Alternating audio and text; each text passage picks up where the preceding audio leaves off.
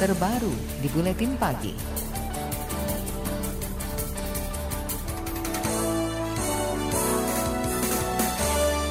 Anggaran pendapatan dan belanja negara atau APBN pada Oktober 2019 mengalami defisit sebesar 280 triliun rupiah lebih. Menteri Keuangan Sri Mulyani mengatakan kenaikan defisit disebabkan lesunya penerimaan dari sektor migas dan non-migas, serta turunnya penerimaan negara bukan pajak. Sektor-sektor penerimaan itu belum mencapai target yang ditetapkan pemerintah. Dengan pendapatan dan belanja negara tersebut, maka posisi bulan Oktober defisit kita adalah pada angka 289,1 triliun rupiah atau sebesar 1,80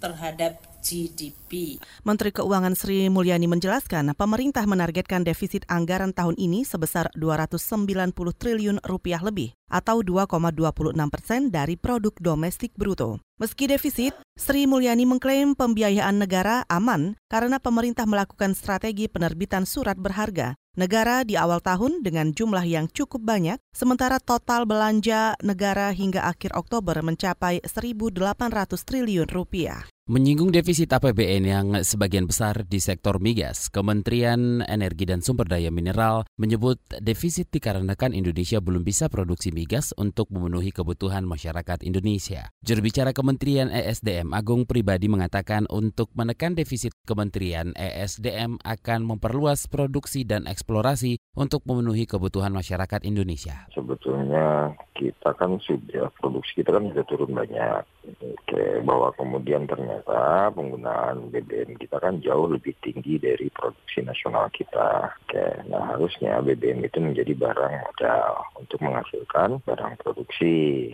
Ternyata pemanfaatan BBM tidak menghasilkan produksi ekspor kita meningkat yang kita. Nah, salah satunya yang ke depannya kita harus eksplorasi besar. Itu tadi juru bicara Kementerian ESDM Agung Pribadi. Komisi Keuangan DPR menilai tidak banyak yang dapat dilakukan pemerintah untuk mengatasi defisit APBN di penghujung tahun. Anggota Komisi Keuangan DPR Sarmuji menyebut yang bisa dilakukan setidaknya mengerem pengeluaran anggaran yang tidak perlu. Jika itu tidak memungkinkan, baru ditutup dengan pembiayaan luar negeri atau utang. Namun Sarmuji juga tidak menyarankan pemerintah menutupi defisit dengan utang karena kondisi perekonomian dunia juga sedang lesu. Terutama pada eh, hal-hal yang tidak berkaitan dengan belanja modal ya. Kalau belanja modal itu kalau memang sudah dilakukan pengeluaran kan tidak mungkin dibatalkan. Misalkan sudah terlanjur ada tender, sudah dilaksanakan proyeknya kan tidak mungkin dibatalkan. Tetapi hal-hal yang berkaitan dengan manajemen, dengan rapat-rapat, itu saya yakin di akhir tahun anggaran yang biasanya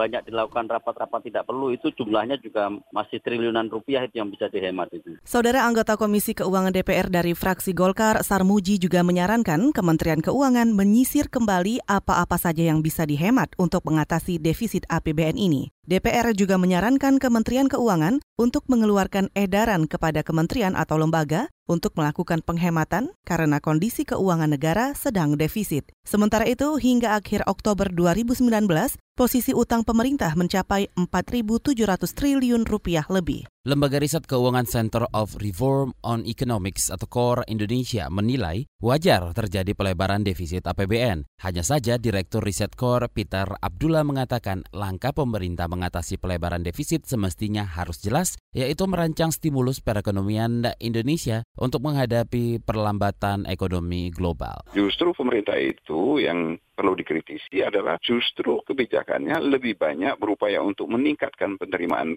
pemerintah, mengurangi penerimaan atau daya beli masyarakat, yaitu dengan menaikkan BPJS, menaikkan cukai rokok, nanti juga akan menaikkan tarif listrik, menaikkan BBM, menaikkan tarif jalan tol, dan sebagainya. Dengan semua kenaikan itu, maka yang bisa kita belanjakan menjadi berkurang. Apa yang akan terjadi? Daya beli akan berkurang, konsumsi akan berkurang, ujung-ujungnya investasi juga akan berkurang. Direktur Riset Core Peter Abdullah menyarankan pemerintah untuk terus meningkatkan permintaan domestik khususnya lewat konsumsi dan investasi. Misalnya memberi insentif fiskal berupa kelonggaran pajak agar belanja meningkat. Selain itu, langkah pemberian insentif fiskal itu harus dibarengi kemudahan sektor real, kebijakan moneter, dan fiskal untuk meredam perlambatan ekonomi. Anda tengah mendengarkan KBR, radio berjaringan yang berpredikat terverifikasi oleh Dewan Pers.